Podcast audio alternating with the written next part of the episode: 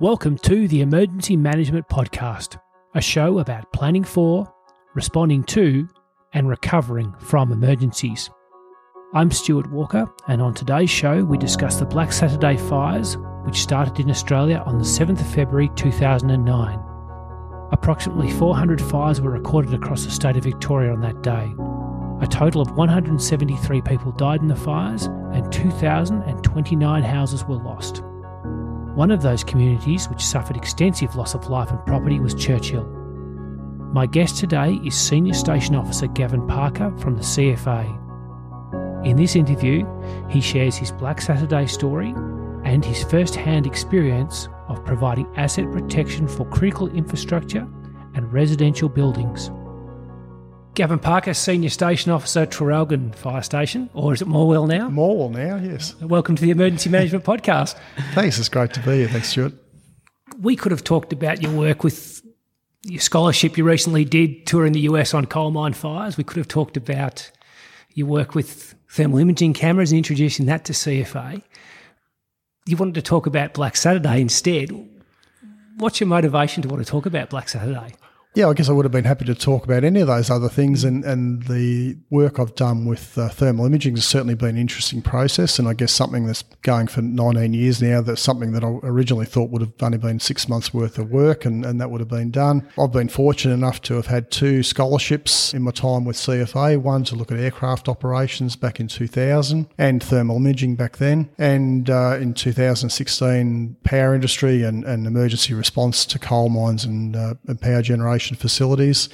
And even last year was fortunate enough to go to California for the uh, fires over in California. But I guess in, in the general conversation, I think sitting through the the uh, the Royal Commission after Black Saturday, one thing that I I really found a, a bit unusual is there was no way of sort of capturing the general sort of stories of people for that event. Some of them certainly were captured in the commission, but there was a lot of other good information and lessons learnt that, that could have been gathered. And and I guess everybody on that day or the days following would have had a story to tell. And I'm not too sure whether we've ever captured those. And I guess uh, we'll be coming up to the 10th anniversary next year. And, and I'm hoping that you'll be able to go around and perhaps capture some of those stories before they're lost. No, that is a good suggestion, and I will try and get around to people. And so, if people are listening and they've got a Black Saturday story, they can contact me on the website, which I'll give at the end of the program.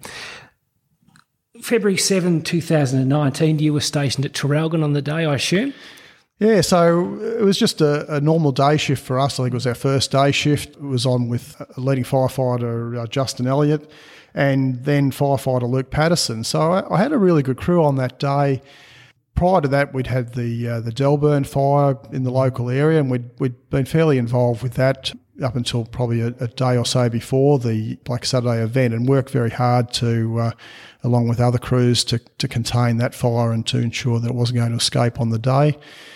But we'd, uh, it was just a day shift for us. We'd already been out to one small grass fire uh, earlier on in the day at Morwell, and uh, fortunately that was on the uh, the correct side of the freeway so that it didn't jump the freeway and taken off. And it could have been a, a fairly significant fire if it had have escaped.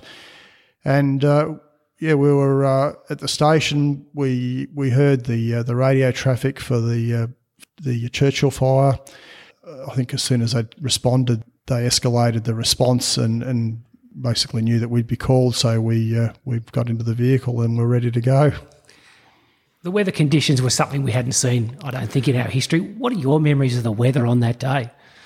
well, I, I, don't like to think I'm that old, but I'm I'm still. Uh, I can remember the conditions on uh, Ash Wednesday. I think I was 22 when that happened, and uh, it may have been a bit drier from from my recollection in, in the local area where I was living back then. But certainly the conditions were were a lot more severe on Black Saturday, and and the forecast for the day was certainly more severe. So I, I, guess we were knew that any start on that day was was going to be a significant event, and and as I said, we were um, I think we were even fairly fortunate that we were with the circumstances with the fire that we'd had previously in the day that it was just happened to be on the correct side of the road to be able to uh, quickly pull that up. And I managed to uh, get on the website of the Royal Commission and pull off some of the stats from the weather on that day. And they said the Latrobe Valley uh, automatic weather station, 46 degrees, the relative humidity at three in the afternoon was 8%. So they're significant figures for a very bad fire danger day. And for sure, and certainly just being at the station, um, you know, and being outside the station, um, it was certainly evident that uh, anything that started on that day was going to be significant. So, uh, and I guess in the back of my mind, I was expecting that potentially the Delburn fire could escape, and that would be probably our biggest risk for the day. And, and as I said, we the, the crews had done a lot of work in blacking out that fire, and and really, it's probably a it's testament to that work that was done that that fire um, didn't escape on the day. But as I said, we uh, we certainly knew that any any fire starting on that day was going to present some significant challenges. You mentioned you're at the station and you heard the Churchill fire start at about 1.30 in the afternoon. What were your initial thoughts when you were en route? Yeah, well, look, as soon as the fire started, we, we had our gear on, we were ready to go, and, and once they asked for escalation, we uh, we got into the vehicle. I said to the guys, "Well, we're going to get a call for that," and we were in the vehicle, and I think we'd probably only gone about 100 metres, and the uh, the pages went off. And by that stage, you could see a, a, column of smoke off in the distance, and, and we proceeded towards the fire. And at that stage, even from from the distance, you know, we had a good 15 minutes to drive. There was a significant column of smoke, and I guess the feeling was, well, this is us for the afternoon. You know, that's uh, it's going to be uh, a, a significant event. What do you say to your crews when you're en route to a job like that? Look, I, I, don't think there was a lot of discussion. As I said, the crew that I had on that day, they were a good crew. Um, I think it was just really, I suppose, the anticipation of actually arriving on scene and, and being able to see what we could do when we got there. So, what were your initial taskings when you got to the when you got to the job?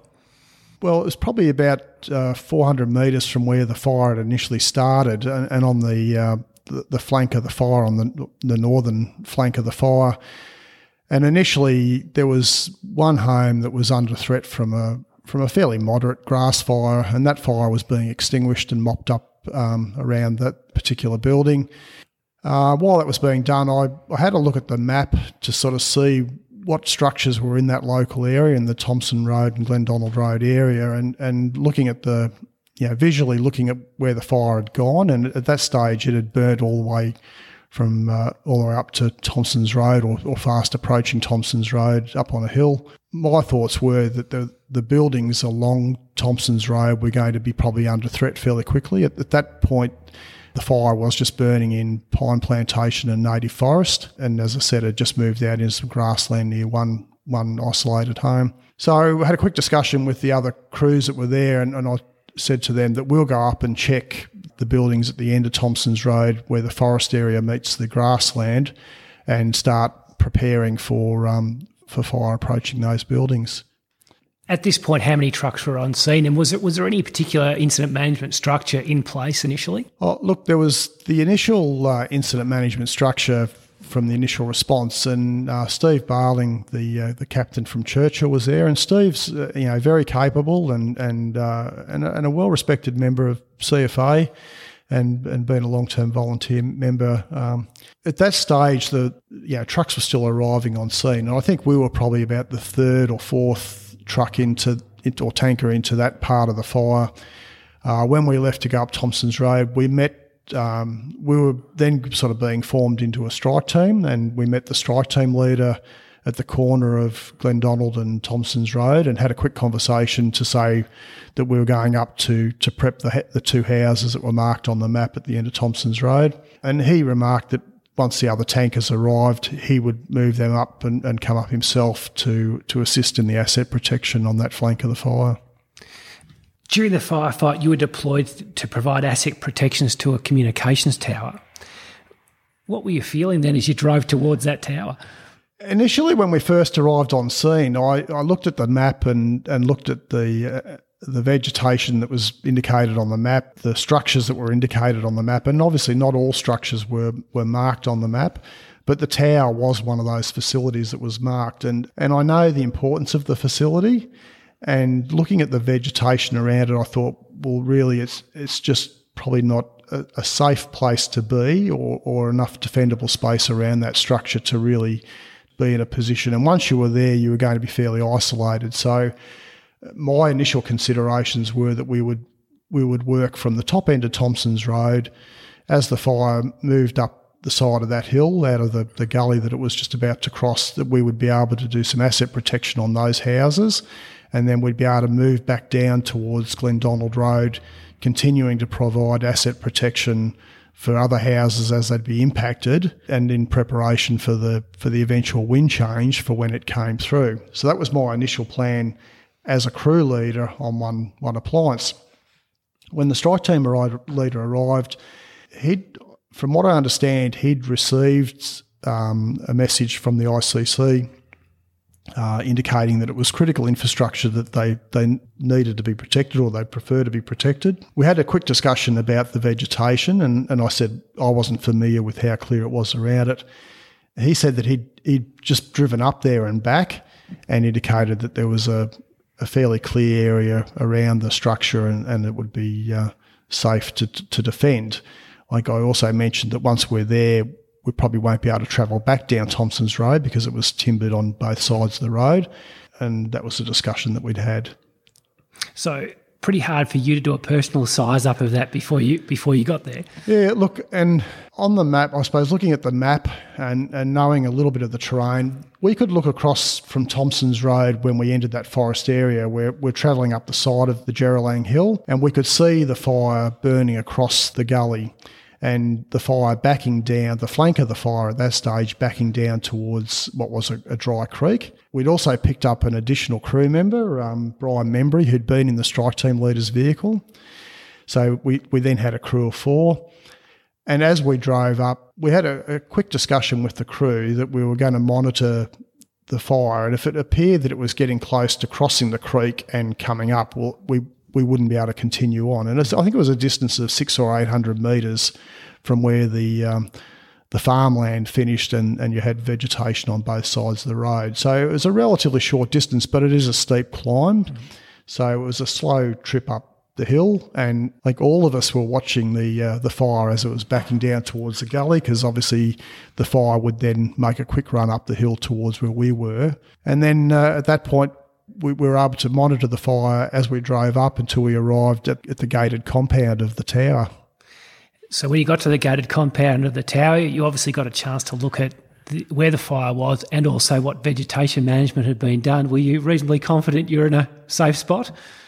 Look, I'd say my my view then was that we could potentially be at, at a fairly high level of risk and knowing the uh, the topography, I believed that the fire would, would obviously travel fairly quickly up the hill on from the flank of the fire.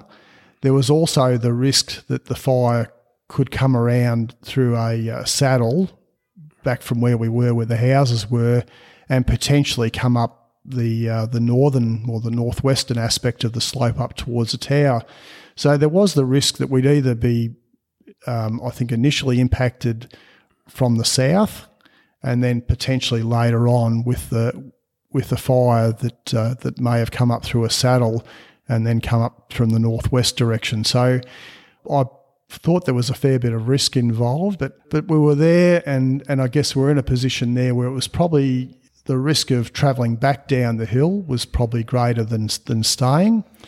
So we uh, we cut the chain on the on the compound, positioned the uh, the truck on the, the northern side of a, of a large brick building that's part of the, the tower complex, and immediately started doing some preparation for for the fire's approach. And we should probably say you were you're in a uh, fully equipped tanker, three thousand litre. Yeah, with just a little bit capacity. over three thousand litres of water on a on a, uh, a tanker. So on the initial size up, again, the compound was gated uh, with a security fence uh, all, all the way around it, covering a fairly big area. The top area around the, the hill, the tower, there was a brick building and another smaller portable building uh, that was up there. That had been mown, but but the other grass within the compound was was long long dry grass, um, and then with a, a combination of either pine plantation to the west and the rest was surrounded by native vegetation uh, with a small access road that, that led up from Thompson's Road. On the initial size up, I wanted to establish a safety zone that would provide enough protection for the crew, whether we be in the vehicle or, or on foot, and to potentially improve that safety zone. So that was the process that we went through initially when we arrived. So, what were some of the actions you did in order to make that area a bit safer? Not only did we have the uh, the gateway that was on the southern side of the compound open, but we also cut holes in the fence on both the uh, the eastern and the western side, so that if in the prep work that we were about to do, if anybody needed to quickly go back into into the safety zone, they'd have clear escape routes through the through the fence rather than having to just come back through the gate. I sought permission from the uh, the divisional commander to burn out the fuel on the on the southern side of the building, and that was between the compound and the, the roadway. And the, the reason for doing that is I, I, we had a fairly good line to burn off, and that, fire would be backing down a hill towards the main fire, which we knew fairly soon would be uh, coming up from the from the gully. Um, that permission was given, and then at that point we we started burning out the fuel. And it wasn't a decision that I made very lightly. I was certainly conscious of the fact of introducing new fire into the landscape mm you know, when there's there's certainly significant fire already around us. But but at that point, it was it was inevitable that the fire was going to come up the hill, and um, any new fire that we introduced along that road or track wasn't going to influence the, the fire's behaviour outside of our little area. By introducing that fire in that particular area, did, were you satisfied then that the, the safety zone was going to be enough in order to provide protection? Yeah, look, certainly the, there was some large um, eucalyptus trees that were right up to the fence line and, and close to the building, and I think and continuous forest with with obviously the track and the road between. I was concerned that that, that continual forest would would ignite and, and impact heavily on the structure. So once we'd started burning out that fuel and it was backing down the hill, it was we knew that the fire was coming up the hill, so it wasn't very long before. You know, I think we had flame heights of probably four metres, and you could actually see that fire being drawn back towards the main fire as the main fire approached. So really, from from a means of, uh, of reducing the uh, the fuel loading, it certainly burnt out a, a good portion of the uh, ground surface fuels, and and I was fairly pleased with with how that went. Um, we burnt, as I said, off a track and off a, a small, um, almost like a game trail initially, and and it didn't actually cross any of that. So again, we uh, the fire didn't spread beyond where we'd we'd commenced our burn from. As the fire came up the hill, it started drawing that our fire back down towards it, and then really it was just a waiting game for the fire to to make its way up to where the houses were, where we were first set up, and there were there were two tankers that were left behind to uh, to look after those two structures. So they were down at that house or those two houses, and we were in constant contact with the the strike team leader, the divisional commander, to basically get a feel for when the fire had impacted on them. So that way we we knew from the lay of the land that it would go through the saddle and then come up the northern aspect of the slope. And although I, I had in the back of my mind that if necessary, we could, if we knew the fire was making a run up the hill, we could perhaps burn out the vegetation on the north side. Again, I didn't want to introduce any new fire until I was sure that it had gone past Thompson's Road and, and was heading up towards us. It wasn't until that stage that we again burnt out a small, a very small section of grass in the compound while the fire was making its way up. So, at what point did the fire eventually to reach your position, the main yeah, fire front? well, is? look, we, uh, as I said, we had a, almost a bit of a lull. We initially positioned the tanker on the north side of the building, but once that fuel was burnt out, we then repositioned the uh, the tanker back to the southern side where that that area had been burnt out and cleared. We then positioned hose lines to protect the structure and the tower and made ourselves ready. The grass, as I said, was fairly long in the compound, so I was keen to sort of once I knew the fire was coming up the hill, just just to burn out that long grass. And we were again waiting for for word that the fire had passed the houses down the bottom of the hill and was and had crossed Thompson's Road and was making its way up. In the meantime, the, the strike team leader, I guess, was probably concerned about our welfare and safety and was was making inquiries about getting another tanker up. And at that stage, there was no chance of another tanker being brought up there. We had uh, a medium helitack over us that was doing some drops that were really completely ineffective and. And I think after a couple of drops, we we released the aircraft so they could do some more worthwhile work, and and he was able to confirm the burning out that we did really hadn't gone any further and, and was fairly effective later on. How long did you wait until until the main fire front got to you? I suppose looking back nine years ago, yeah. it seemed like a long time, but yeah. it probably wasn't that long at all. And in fact, you know, it was we were busy the whole time, and and and I guess it wasn't probably very long at all.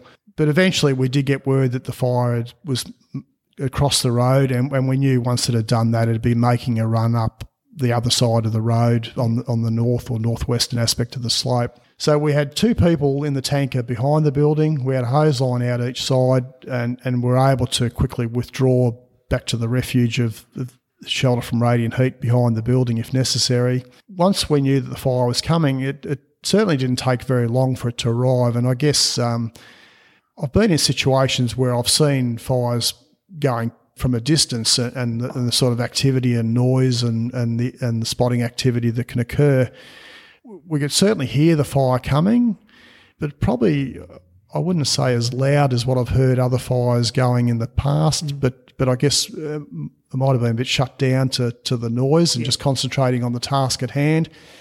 Uh, there certainly wasn't the inundation of smoke that, that I probably would have normally expected. The air was very clear right up until the, the fire approached us the, certainly the intensity of the of the wind increased dramatically, yeah. and the uh, and and the noise increased, and we started getting embers landing, you know, in around us on the the dry short mown grass that was around us, and that was starting up fires on the dry grass inside the uh, the defensible perimeter that we'd set up. So the long grass had been burnt out, but the short grass was just starting to burn we didn't want to go chasing fire, so we were just extinguishing those fires within the uh, the defensive area that we'd established. And look, it was only just a, a matter of probably two minutes between hearing the fire. We, we knew that the fire was coming, but then you know, physically hearing the fire, and then probably another minute, we were starting to get a few embers, and to the point where there was basically no smoke and just a few embers to the. It was almost just like a, a wall of heat and mm. fire just descending on us. And we quickly withdrew. Uh, the two of us withdrew around to the other side of the building and sheltered behind the building to protect ourselves from radiant heat. One of the main killers in bushfires is people dying from radiant heat. So, how effective was it for you to stand behind that structure and protect yourself from the radiant heat? Look, it's not a term that that we use in Australia about flow paths, you know, in a, in a structure fire, or, and, and even it's a term that's starting to get a bit of momentum in the US with flow paths in, in a wildfire situation.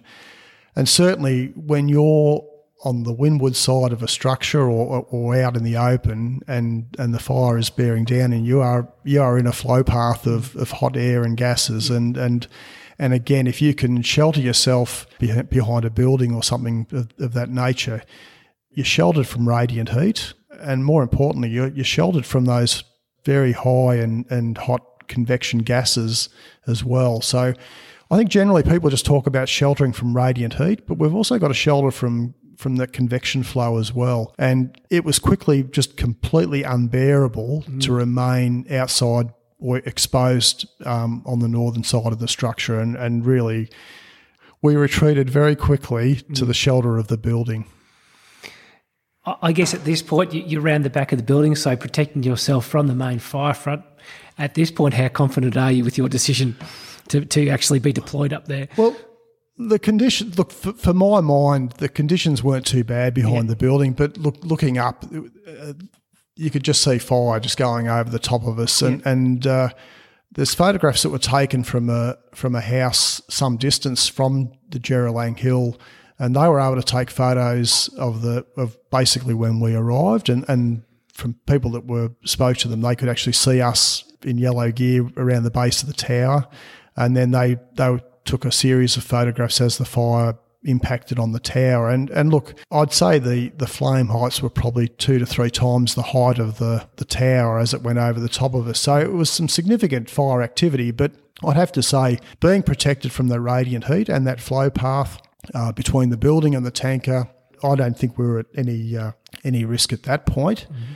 But I'd have to say, uh, know, when we first arrived, I, I guess my thoughts were, you know, we're in a situation where I could see what the potential was. And I guess as the crew leader, that responsibility comes back to me, but it also comes back to everybody in the crew as well. So, so we were all responsible for each other's safety and well-being. But I guess ultimately, you know, I'd have to bear some responsibility for the safety and well-being of, of all the people. And and again, I was probably more concerned when we first arrived than at any other point. Um, it was certainly uncomfortable, but survivable buildings burned down from three main reasons radiant heat, direct flame contact, and, and the main reason, ember attack. So, what did you do to protect the building from ember attack? Well, look, initially we had hose lines out and had a ladder set up on the roof so we'd be able to quickly gain access to the roof. We were able to quickly extinguish a small fire burning on the roof of the building, and, and the fire I think it just gotten under some eaves or got, under the eave on, on the fairly, and it's a fairly significant brick structure where the uh, the tower is. The fire was also burning in the cable rack, which was about, about 1.2 metres wide, coming from the tower into the building. So there was fire burning inside there.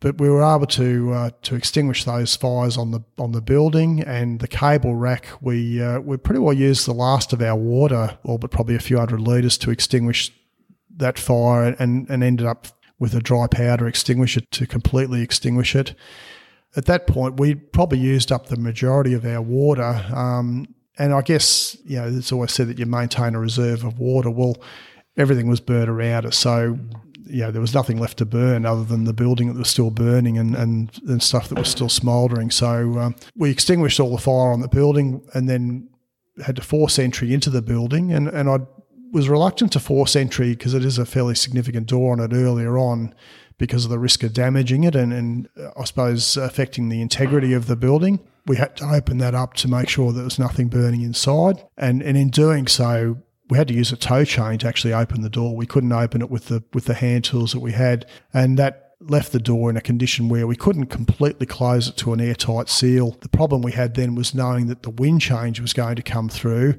and that would blow embers to again impact the building potentially more significantly than the, the fire that had just passed. So the, the embers then would perhaps be blowing from a different direction. So we then had the, the concerns of securing the building. We knew there was a wind change coming, whether we, we remained for the wind change to pass and and make sure the building was still okay, or to make our way back down Thompson's Road when potentially we could be facing a wind change. Mm-hmm. So, what was your next step then? Well, in the Royal Commission, there was a lot of con- lot of concern over warnings on wind changes and and who received the warnings and how timely those warnings are. Look, I'd have to say, from my point of view, I was well aware of when the wind changes were coming. We'd, we'd had updates of other townships, you know, all the way back to I think Pakenham or Cranbourne that they'd passed through. So we had a very good idea on when the wind change was coming, which, which sort of influenced our decision to remain for probably another 20, might have been 20, 30 minutes for the wind change to pass before we made our way down down the road because we knew that there'd be significant winds with that change and that had the potential to bring down trees and obviously blow embers from a different direction on the uh, on the structure. So again, we'd we'd had communications with the DivCom to let them know that we the the structure was was still in place.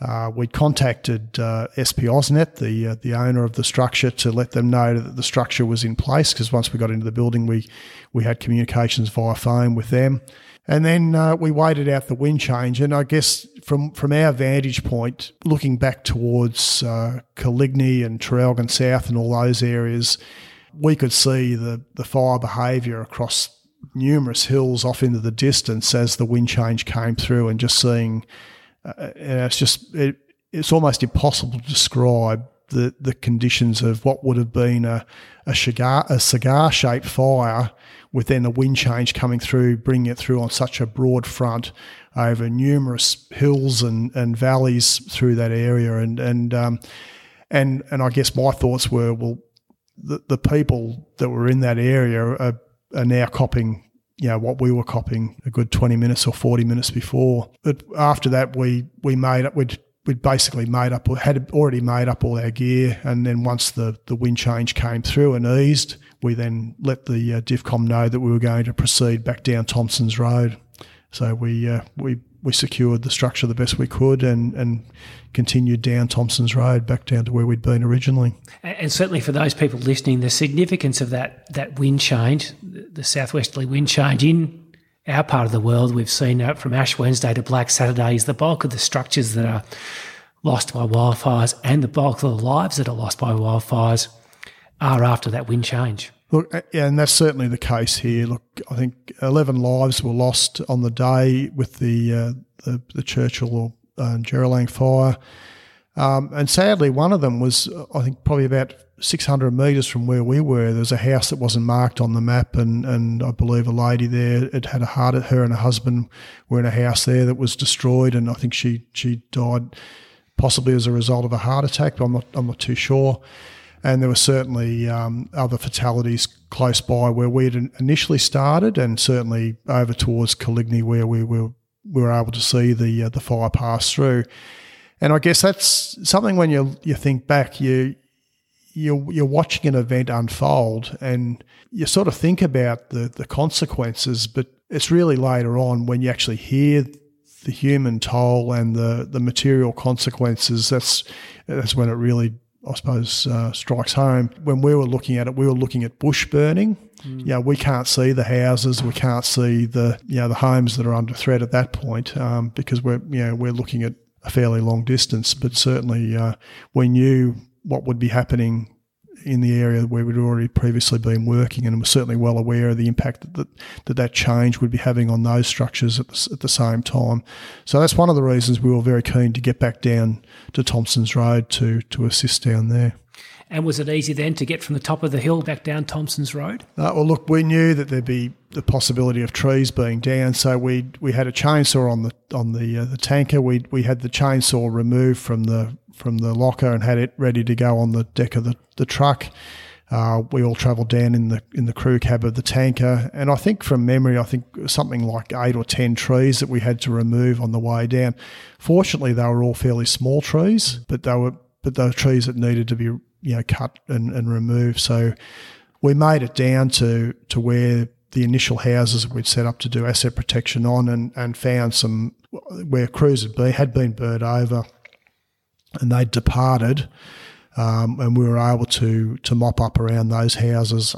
I think with the absence of anybody there to, to do that work, those those structures would have been lost. There was still material burning up against the side of the house, which we were able to uh, to extinguish and remove. Mm. And, and, that probably shows the importance of it. It's all very well being providing asset protection whilst the fire front's kept coming through. But unless you're there for the number of hours after the fire front's gone through, we'll still lose structures. Yeah, and look, and that was there was certainly as we continued down Thompson's Road, uh, we were able to to do some mopping up around structures. Then we we got back to Glendonald Road and and Shellhaven, which is another court.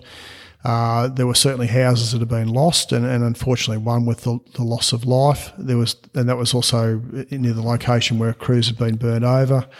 And some of those houses were completely destroyed. There was just nothing left of them.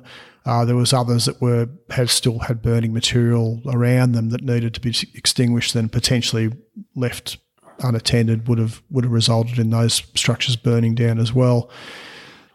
As you look back now on your experience on Black Saturday, what advice would you give to other crew leaders who might be faced with providing asset protection? I think the, the advice that we give to landowners on how to prepare their property, we need to listen to that owner advice ourselves. So we need to make sure there's a good defendable space around the, the structure because without a defendable space, we can't expect the landowner to look after it, and we really can't do that ourselves the other thing I, I think we need to do is, you know, we need to make sure that, that it's, it's going to be safe to be there.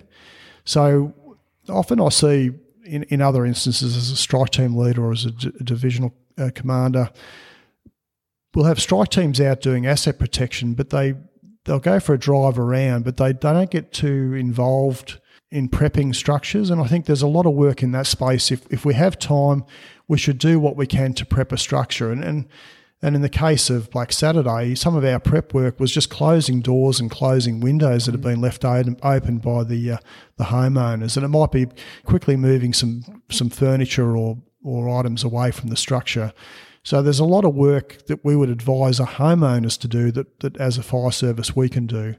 We can also um, utilise some of their equipment, use their garden hoses, use some of their equipment to uh, to have that ready. If the uh, the owner comes back to look after it, or for some reason we have to come back later on and our resources are stretched, so if it's suitable and available, have that out ready to go rather than, than tying up our own gear for, for some of those things. But certainly, I think one of the main things is people run the risk of chasing fire. So they'll set up a defendable space knowing that they've, they're not going to stop the main fire as it passes through.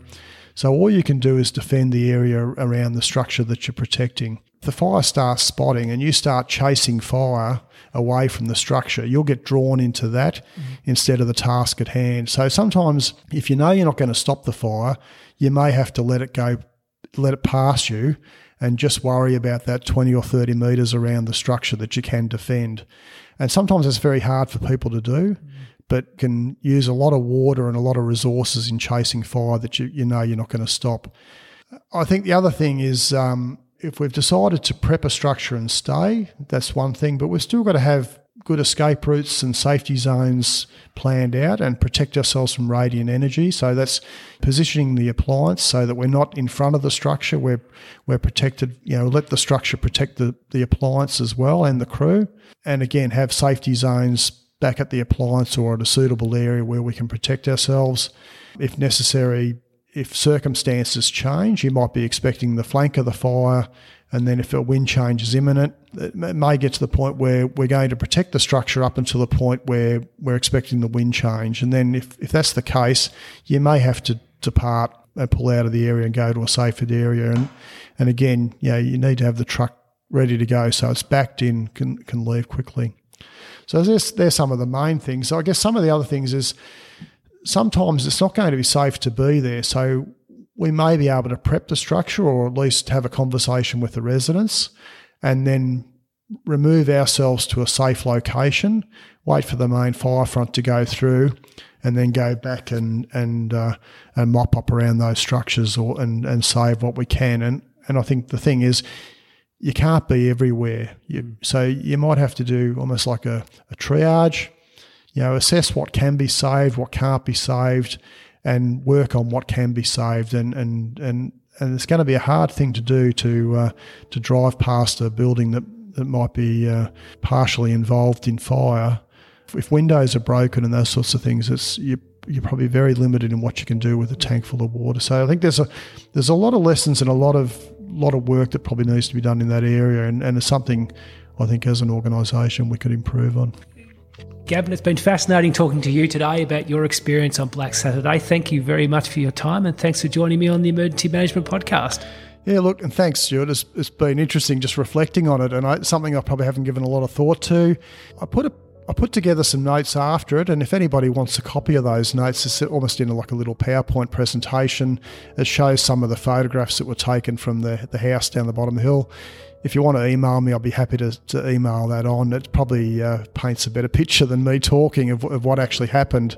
All right, we'll, we'll, put your email in the show notes, Gavin. We might even be able to put some of your uh, images up on the website so people can follow along and, and look at the fire as it tracked across the uh, across the map. Thank you for listening to the show this week. If you want to find out more about the topics discussed, go to emergencymanagementpodcast.com. Please also subscribe to the podcast at Apple Podcasts or however you get your podcasts. You can also write to us at feedback at emergencymanagementpodcast.com. I'm Stuart Walker, and you've been listening to the Emergency Management Podcast. Bye for now.